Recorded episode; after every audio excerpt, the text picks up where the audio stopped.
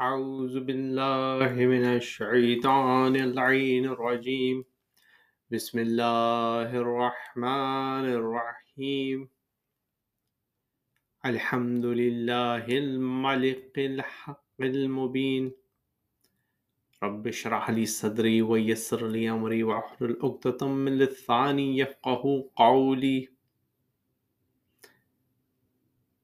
الحمد لله رب العالمين، الرحمن الرحيم، مالك يوم الدين، إياك نعبد وإياك نستعين. اهدنا الصراط المستقيم، صراط الذين أنعمت عليهم غير المغضوب عليهم ولا الضالين. اللهم صل وسلم وزد وبارك على النبي الأمي العربي الحاشمي القرشي المقي المدني صاحب الوقار والسكينة المدفون بالمدينة العبد المعيد ورسول المسدد المصطفى الأحمد أبو القاسم محمد الله وأهل بيته الطيبين الطاهرين المعصومين المظلومين أما بعد، فقد قال الله سبحانه وتعالى في كتاب محكم مبين. بسم الله الرحمن الرحيم. عالم الغيب فلا يظهر على غيبه أحدا. إلا من ارتضى من من رسول فإنه يسلك من بين يديه ومن خلفه رصدا صلوات وصل على محمد وعلى محمد اللہ تعالیٰ قرآن مجید میں سورہ جن میں ارشاد فرماتا ہے کہ وہ غیب کا عالم ہے۔ اسے معلوم ہے کہ غیب میں جو کہ فیوچر میں آنے والے وقت میں جو ہونے والا ہے، اس کو معلوم ہے، لیکن وہ کسی پہ ظاہر نہیں کرتا، مگر اس کے جس کو وہ خود منتخب کرے، مرتضی کرے اپنے پیغامبروں میں سے، اپنے ان میں سے جن کے ذریعے وہ رسالت کا پیغام بھیجے۔ اب یہاں پہ ورڈ یوز ہوا ہے رسول۔ رسول کا مطلب ہمیشہ اکثریت میں لیا جاتا ہے رسالت کے ساتھ۔ رسالت کا مطلب ہے پیغمبر۔ پیغمبر کا مطلب لیا جاتا ہے نبی۔ لیکن سورہ مریم میں وہ جب اللہ تعالیٰ نے آواز دی حضرت مریم کو اور اللہ تعالیٰ نے وہ واقعہ بیان کیا تو کہا کہ ہمارا ایک رسول آیا، ایک فرشتہ آیا جو کہ پیغم پر تھا، پیغام لے کر آیا تھا مریم کے لیے۔ تو یعنی کہ پیغمبر اور پیغام لانا ضروری نہیں کہ وہ رسول ان دا سینس آف نبوت ہی ہو۔ وہ اللہ تعالیٰ کی طرف سے پیغام لے کے آیا اور دوسری بات اس سے یہ پتہ چلتی ہے کہ ضروری نہیں کہ وہ فرشتہ جو پیغام لے کے آیا وہ پیغام لے کے آئے صرف نبی پر ہی، کیونکہ حضرت مریم نہ تو رسول تھیں، نہ نبی تھیں، نہ اوسیا تھیں۔ کیونکہ اللہ تعالیٰ قرآن مجید میں خود فرماتا ہے کہ ہم نے جتنے بھی رسول بھیجے، تمام مرد ہی تھے۔ تو حضرت مریم تو رسول نہیں تھیں لیکن ان کے پاس ایک فرشتہ آیا۔ اب یہاں پہ یہ بات ثابت ہوتی ہے کہ اللہ تعالیٰ جس سے چاہتا ہے فرشتوں کے ذریعے کلام کر سکتا ہے۔ اور دوسری بات، سورہ الجن سے جو اس کی آیت چھبیس اور ستائیس ہیں، اس سے یہ پتہ چلتا ہے کہ اللہ تعالیٰ غیب کو جاننے والا ہے، لیکن جس کو چاہتا ہے وہ غیب کا علم بتا دیتا ہے۔ اب کیا یہ بات اور جگہ موجود ہے کہ غیب کا علم اللہ تعالیٰ کے پاس ہے اور وہ اسے آگے بتا دیتا ہے؟ تو سورہ الفاتر میں اللہ تعالیٰ نے آواز دی، اس کی آیت ہے اڑتیس آیت تھرٹی ایٹ اس کے اندر اللہ تعالیٰ نے کہا کہ وہی ہے جو غیب کی باتوں کو جانتا ہے اور پھر دلوں کی باتوں کو بھی جانتا ہے۔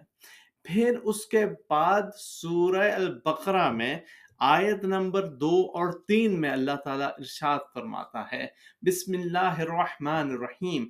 ذالک الکتاب لا ریب فی ھدی للمتقین الذین جو لوگ ایمان لاتے ہیں، یہ کتاب ہدایت ہے، جس میں کوئی شک نہیں۔ ان لوگوں کے لیے جو تقوی اختیار کرتے ہیں، غیب کے اوپر ایمان لاتے ہیں، نماز پڑھتے ہیں اور زکوٰۃ دیتے ہیں۔ یعنی کہ غیب کے اوپر ایمان لانا کہ جو ہمیں معلوم نہیں، وہ ایمان اور تقوی کی ایک شرط ہے۔ اللہ تعالیٰ غیب کو جانتا ہے۔ سورہ الجن میں کہا کہ جسے وہ چاہتا ہے بتا دیتا ہے۔ اسی طرح سورہ آل عمران کی ایک سو نواسی، ون سیونٹی نائن آیت میں اللہ تعالیٰ نے یہی بات کہی کہ ہم جسے چاہتے ہیں غیب کا علم دے دیتے ہیں۔ سب کو نہیں دیتے جسے چاہتے ہیں دے دیتے ہیں۔ تو اب یہاں پہ یہ بات تو کلیئر ہو گئی کہ غیب کا علم موجود ہے، غیب کا علم اللہ کے پاس ہے، غیب پہ ایمان لانا تقوی کی علامت ہے اور اللہ جسے چاہتا ہے غیب کا علم اور فیوچر کی باتوں کا علم بتا دیتا ہے۔ اب اس کے بارے میں یہاں پہ ایک اختلاف پایا جاتا ہے۔ راد مسلمان امہ میں ایک گروپ ہے جو اہل تشیع کا ہے، جو شیعہ کہلاتے ہیں۔ وہ یہ بلیف کرتے ہیں کہ رسول اللہ صلی اللہ علیہ وآلہ وسلم محمد محمد کو غیب کا علم اللہ نے دے دیا۔ وہ تمام واقعات بتا دیے جو کہ قیامت تک ہونے والے ہیں۔ اور اس کے بعد وہ واقعات رسول اللہ نے اپنے علم کے ساتھ حضرت امام علی علیہ السلام کو بتا دیے اور بعد میں فرشتے آئے رسول اللہ کی وفات کے بعد اور حضرت فاطمہ زہرا کو وہ تمام واقعات بتا دیے۔ اب جب فرشتہ حضرت مریم کے پاس آ سکتا ہے جو نسائے نسا تھی اپنے زمانے کی۔ تو جو سیدت النسائل عالمین ہے تمام زمانوں کی عورتوں کی سردار ہے اور جن کی وجہ سے تمام اہل بیت پہچانے جاتے ہیں حدیث قصہ میں۔ اللہ تعالیٰ فرماتا ہے، جب حضرت جبرائیل پوچھتے ہیں کہ کون ہے چادر کے اندر، تو اللہ تعالیٰ کس طرح تعارف کرواتا ہے کہ بسم اللہ الرحمن الرحیم، ہم فاطمت و ابوہا و بالوہا و بنوہا، کہ یہ فاطمہ ہے اور ان کے والد ہیں اور ان کے شوہر ہیں اور ان کے دونوں بچے ہیں۔ صلوات پڑھ لیجیے محمد والے اللہم صلی اللہ محمد وعلی محمد۔ تو اس میں تعجب کی بات کیا کہ فرشتہ آئے اور حضرت فاطمہ زہرا کو وہ تمام باتیں بتا دے جو کہ قیامت تک ہونے والی ہیں۔ یہ ناممکنات میں سے نہیں، اور اس کی دلیل قرآن مجید خود ہے، کیونکہ حضرت مریم کے پاس فرشتہ آیا اور اس نے بتایا کہ تمہیں میں پیغام دیتا ہوں، خوشخبری دیتا ہوں خبر دیتا ہوں ایک لڑکے کی کہ جو پیدا ہوگا تم سے۔ تو وہ بھی فیوچر کی خبر دی نا۔ اب یہاں پہ ہمیں ایک چیز اور سوچنی چاہیے کہ جہاں پہ اس کتاب کو جو کتاب میں فرشتے نے تمام باتیں بتائیں، یہ مصحف فاطمہ ہے۔ یہ قرآن مجید سے ڈفرینٹ کتاب ہے جو اہل بیت علیہ السلام کے پاس ہے۔ تو اہل بیت علیہ السلام کے پاس ہماری روایتوں سے علم کہاں سے آیا؟ رسول اللہ صلی اللہ علیہ وآلہ وسلم سے۔ جن کو اللہ تعالیٰ نے دیا علم اور وہ علم مسلسل ان میں چلتا رہا، یہاں تک کہ اب بارہویں امام امام مہدی علیہ السلام کے پاس وہ علم ہے، صلوات پر محمد وآل محمد۔ اب یہاں پہ کوئی روایات اگر آدمی کو ملیں تو اس سے پتا چلے گا کہ واقعی کیا رسول اللہ نے بتایا۔ تو بہت سی کتابیں ہیں جس میں آنے والے زمانوں کے بارے میں رسول اللہ کی حدیثوں کو جمع کیا گیا ہے۔ ایک کتاب ہے علامہ طالب جوہری کی، جو کہ اسرار ظہور، علامات ظہور امام مہدی علیہ السلام کے اوپر ہے۔ اس کتاب کے اندر علامہ طالب جوہری نے وہ روایات بیان کی ہیں جو رسول اللہ صلی اللہ علیہ وآلہ وسلم کو نے بتائیں اور اماموں نے بتائیں اور وہ واقعات بتائے جو رونما ہوں گے ایک کے بعد ایک اس دن تک جب تک بارہویں امام کا ظہور نہیں ہوتا اور بہت ہی زیادہ ڈیٹیل میں بتائیں ایک روایت ہے جو معراج پہ ہے دوسری روایت ہے جو امام علی علیہ السلام نے بتائیں اور بہت سے اماموں نے بتائیں تو یہ روایات چونکہ تسلسل کے ساتھ میسج سب کا ایک ہے، اس سے یہ بات پتہ چلتی ہے کہ رسول اللہ نے اپنی زندگی میں آنے والے واقعات بتا دیے۔ اب یہاں پہ تو ہو گئے آپ کے اہل تشیع کی بات، جو کتابوں میں موجود ہیں کہ رسول اللہ نے بتائی کیا آنے والے وقت میں ہوگا، جو کہ علم غیب ہے۔ اللہ تعالیٰ قرآن مجید میں کہتا ہے کہ ہمارے پاس علم غیب کی نالج ہے، ہم جسے چاہیں بتا سکتے ہیں۔ رسول اللہ کی نریشنز اور نریشنز اور حدیثوں سے پتہ چلتا ہے کہ رسول اللہ کے پاس تھا یہ نالج اور رسول اللہ اللہ نے وہ نالج اہل بیت علیہ السلام کو بتایا۔ اور چونکہ اہل بیت علیہ السلام رسول اللہ کے علم کے امانت دار ہیں اور ان کے سکسیسر ہیں اور ان کے پاس اللہ تعالیٰ نے گارنٹی لی ہے کہ ان کے پاس کوئی رج کوئی کمزوری، کوئی ایسی چیز جس سے وہ بھول جائیں، یا کوئی ایسی چیز جس سے گناہ سرزد ہو، یا کوئی ایسی چیز جو کہ رسول اللہ کے پاس ہو اور ان کے پاس نہ ہو، یہ نہیں ہے۔ کیونکہ اللہ تعالیٰ نے سورہ احزاب میں وعدہ لیا ہے۔ بسم اللہ الرحمن الرحیم۔ انما یرید اللہ لیذہب انکم الرجس اہل البیت ویطہرکم تطہیرا۔ اللہم صلی علی محمد وعلی محمد۔ کہ یہ اہل بیت علیہ السلام کو ہم نے ہر برائی، ہر رجس، ہر کمزوری، ہر چیز جس سے وہ بھول جائیں یا نہ کسی علم سے وہ انہیں محفوظ رکھا ہے۔ تو جب انہیں محفوظ رکھا ہے، تو ان کے پاس وہ تمام علم ہے جو رسول اللہ کے پاس تھا۔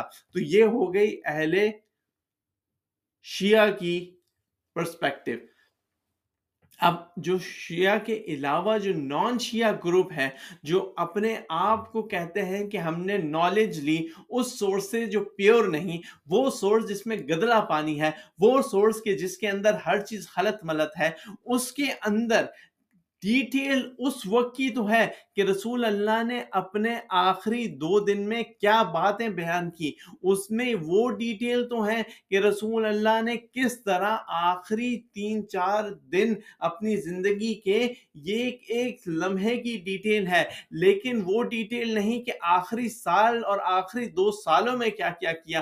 اس میں یہ ڈیٹیل نہیں کہ حدیث قصہ کی ڈیٹیلز کیا ہیں۔ اس میں یہ ڈیٹیل بھی نہیں کہ رسول اللہ نے نے فیوچر کے بارے میں کیا بتایا؟ ہاں اتنی ضرور متواتر ہے کہ رسول اللہ نے بتایا کہ ایک مہدی آئیں گے جو بارہویں ہوں گے اور وہ دنیا کو قسط و عدل سے بھر دیں گے اور اللہ تعالیٰ آخری دن کو اتنا لمبا کر دے گا کہ جب تک ان کی حکومت قائم نہیں ہو جاتی، وہاں تک قیامت نہیں آئے گی۔ اگر وہ واقعہ رسول اللہ نے بتایا تو کیسے بتایا؟ انہیں غیب کا علم اللہ تعالیٰ نے دیا تھا نا اور جب دیا تھا تو انہوں نے کیا وہ علم وہیں پہ چھوڑ دیا؟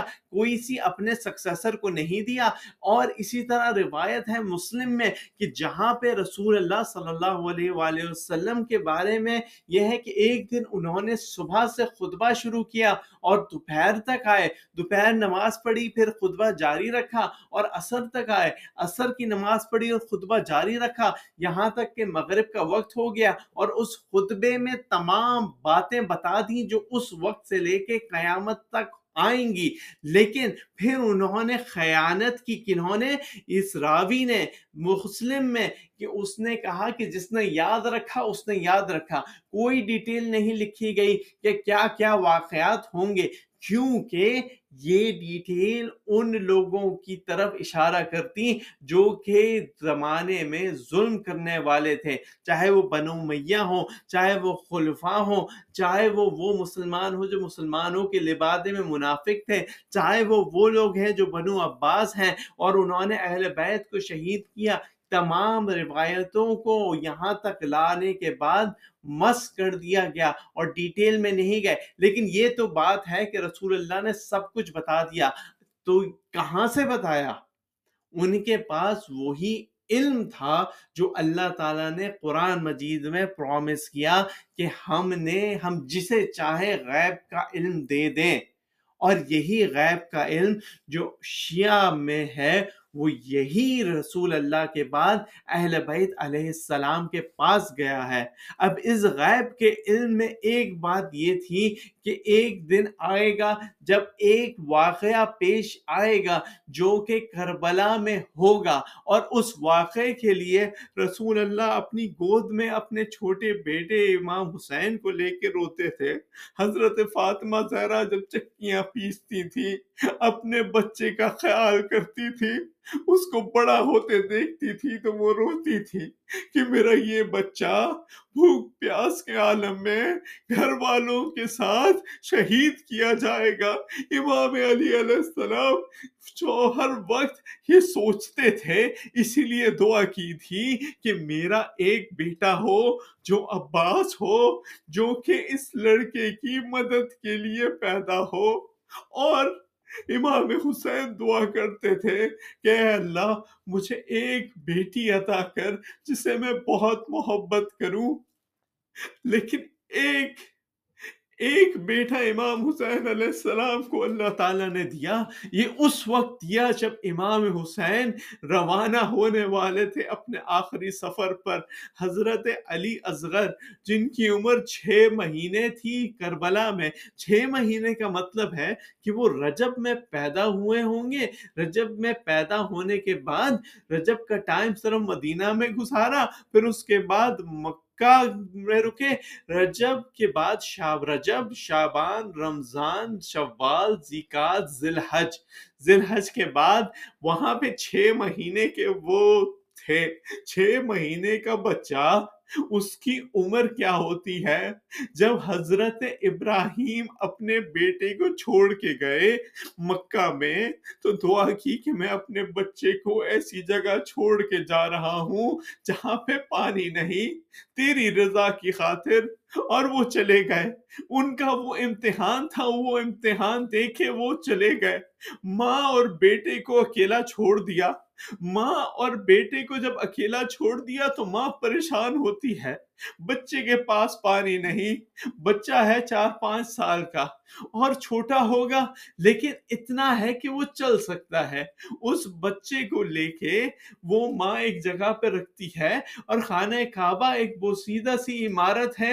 وہاں پہ کچھ بھی نہیں، نہ پانی ہے بیا باں ہے۔ لوگ نہیں ہو صحرا میں کیونکہ پانی نہیں۔ اس ماں نے بچے کی حالت دیکھی۔ بچہ پانی کی یاد میں پانی کے لیے تڑپ رہا ہے۔ ان لوگوں کے پاس پانی ختم ہو گیا۔ بچے کو چھوڑ کے نیچے نشیب میں اس گھر کے پاس ماں چلی صفا سے مروا اب وہ ڈھونڈ رہی ہے کہ پانی کہیں سے مل جائے۔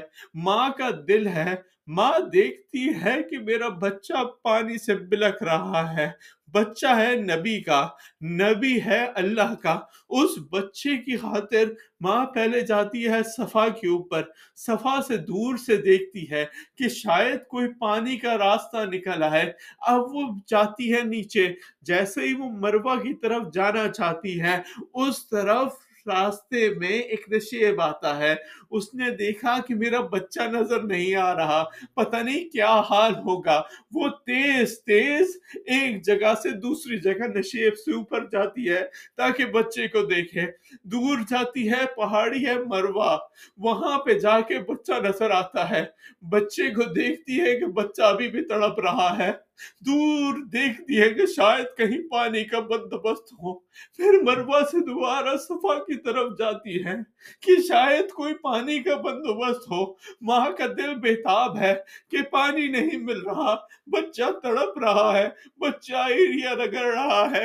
ادھر سے دوبارہ مروا کی طرف، پھر دوبارہ صفا کی طرف، پھر دوبارہ مروا کی طرف۔ امیدیں ختم ہوتی جا رہی ہیں۔ پانی کی کوئی صورت نظر نہیں آ رہی۔ دعا کرتی ہے کہ اے رب، اے اللہ، اے مالک ابراہیم کے یہ بچہ تیری امانت ہے، اس کی مدد فرما۔ وہاں پہ وہ بچہ ایڑی رگڑتا ہے، نیچے سے پانی نکلتا ہے۔ ماں نے جیسے ہی مروا پہ دیکھا کہ پانی نکلنا شروع ہوا۔ وہ بھاگی بھاگی واپس آتی ہے بچے کے پاس اور بچے کو لے کے کہتی ہے، پانی، زم زم رک جا، وہاں امتحان اس ماں کا ختم ہوتا ہے اور وہاں آبادی بنتی ہے۔ کوئی چودہ سو سال ہزاروں سال بعد اس شہر کو ایک نبی کا نوازا چھوڑتا ہے۔ پانچ مہینے کے بچے کو لے کے اور پھر دس محرم آتی ہے۔ وہ آدمی جو کمزور ہو چکا ہے، صبح سے لے کے شام تک لاشیں اٹھا چکا ہے۔ پانی تین دن سے نہیں ملا، لاشوں کی وجہ سے زوف آ چکا ہے۔ اس کے اپنا جوان بیٹا مر چکا ہے، اس کا اپنا جوان بھائی مر چکا ہے، اس کو اہل اہل آسمان اور اہل زمین رو رہے ہیں، اس کی غربت پہ رو رہے ہیں۔ وہ کہتا ہے حل من ناصر ینصرنا کوئی ہے جو ہماری مدد کرے۔ کوئی ہے جو اہل حرم کی مدد کرے، کوئی ہے جو نیکی کا خواہش مند ہو اور اہل حرم رسول کی مدد کرے۔ جیسے ہی آواز آتی ہے، وہاں پہ خیام سے رونے کی آواز بلند ہوتی ہے۔ کہتے ہیں کہ قریب گئے حسین، پوچھا کیوں روتے ہو؟ کہا کہ آپ نے جیسے ہی حلم ناصر یسرنا کی آواز بلند کی، اس بچے نے اپنے آپ کو گود سے جھولے سے گرا دیا۔ اب اس بچے کی حالت کیا ہوگی؟ جو بچہ چھ مہینے کا ہے۔ اس کے اندر طاقت ختم ہو گئی ہے، اس کے اندر قوت نہیں ہے۔ یہاں تک کہ جب بچہ چھوٹا ہوتا ہے، وہ روتا ہے شروع میں، لیکن جب پانی یا کھانا نہ ملے کمزوری کی ایسا غلبہ ہوتا ہے کہ وہ تو پڑا رہتا ہے، نہ وہ ہل سکتا ہے، نہ جل سکتا ہے۔ اس بچے کو لے کے وہ شخص جو رسول اللہ کا نوازا تھا، رسول اللہ کی گودوں میں کھیلا تھا، رسول اللہ کی زبان کو چوسا تھا، وہ شخص اس اپنے بچے کو لے کے ایک غریب شخص اس لیے جاتا ہے کہ شاید یہ شیا پانی دے دے۔ کیا اس کو نہیں پتا کہ یہ امتحان ہے؟ کیا اس کو نہیں پتا کہ یہاں پہ کچھ نہیں ہوگا؟ اس کو پتا ہے، لیکن وہ یہ جانتے ہوئے کہ آگے جو ہونے والا ہے، اس میں پانی نہیں ملے گا۔ اب اس باپ کی کیفیت کو دیکھیں کہ اپنی قربانی اپنی گود میں لے کے اللہ تعالی کی رضا کی خاطر اپنی گود میں لے کے جا رہا ہے تاکہ وہ اللہ کے آگے وہ قربانی پیش کر سکے جو آخری قربانی تھی۔ اس سے میں نے ساری قربانی دے چکا۔ یا فاطمہ زہرا، آپ کے بیٹے نے کیا قربانی دی؟ اگر اس قربانی کے اوپر آنکھیں آنسو نہ بہائے تو آنکھوں کو اندھا ہو جانا چاہیے۔ اگر اس قربانی کے اوپر دل کٹ کے نہ گر جائے تو دنوں میں غم ختم ہو جانا چاہیے۔ وہ جو آدمی جا رہا ہے اپنی قربانی دے کے اور پھر جو تیر آتا ہے، اس بچے کے گلے میں لگتا ہے، اس بوڑھا باپ پانی کا سوال کرتے کرتے اپنے بچے کی لاش اٹھاتا ہے۔ لاش کو آگے کیسے لے کے جائے؟ ماں کے پاس کیسے لے کے جائے؟ وہ تو تیار تھا کہ ہاں قربانی دوں گا میں۔ حضرت ابراہیم تو چلے گئے تھے۔ انہوں نے نہیں دیکھا تھا کہ بچہ کیسے پیڑیاں رگڑے گا۔ انہوں نے اللہ پہ توکل کیا اور وہ چلے گئے۔ اس باپ نے دیکھا اپنے بچے کو زمین پہ رگڑتے ہوئے۔ جب زمین پہ رکھا تھا تو وہ یہی منظر ہوگا کہ جو حضرت ابراہیم کا ہوتا۔ اپنے بیٹے کو زمین کے اوپر رکھ کے تڑپتا دیکھ کر اس نے جب اٹھایا اور اس نے اپنی گود میں اس کا لاشا دیکھا، اب وہ خود تو اطمینان میں ہوگا اور جو کرب ہوگا سو ہوگا، لیکن یہ سوچ رہا ہوگا کہ آگے ماں کے پاس کیسے لے کے جاؤں۔ ماں کے پاس جاتے ہیں، واپس پیچھے خیام کے پیچھے جا کر ایک قبر بناتے ہیں۔ لیکن جب اشکیا بعد اثر اس جگہ پہنچتے ہیں، تو قبر کے اندر نیزے گاڑ کے ڈھونڈتے ہیں کہ ایک لاش کہاں دفن ہوئی تھی۔ اب وہ چھوٹی سی لاش کا گلا بھی کاٹتے ہیں۔ میں نے روایتوں میں پڑھا ہے کہ ایک دفعہ ایک دفعہ جب ملون بعد میں ان لوگوں نے قبر امام حسین کو شک کرنے کی کوشش کی اور شک کرنے کی کوشش کی لیکن شک کر نہ سکے۔ لیکن ایک شخص نے کہا کہ جس کو بھیجا تھا متوکل نے کہ تم جا کے شک کرو خبر اور اندر جو بھی ہے اسے نکال لو۔ اس کے ساتھ ایک دوسرا شخص بھیجا تھا کہ اسے دیکھتے رہنا کہ وہاں وہ کیا کرے گا۔ اس نے کہا کہ میں نے دوسرے میں نے قبر شک کی اور پھر بند کر دی اور دوسرے شخص سے کہہ دیا کہ یہاں پہ کچھ نہیں تھا۔ تو ایک نے پوچھا، تو نے اندر دیکھا کیا؟ اس نے کہا کہ ایک چٹائی کے اوپر کچھ ٹکڑے جسم کے تھے اور سینے کے اوپر ایک چھوٹا سا لاشا تھا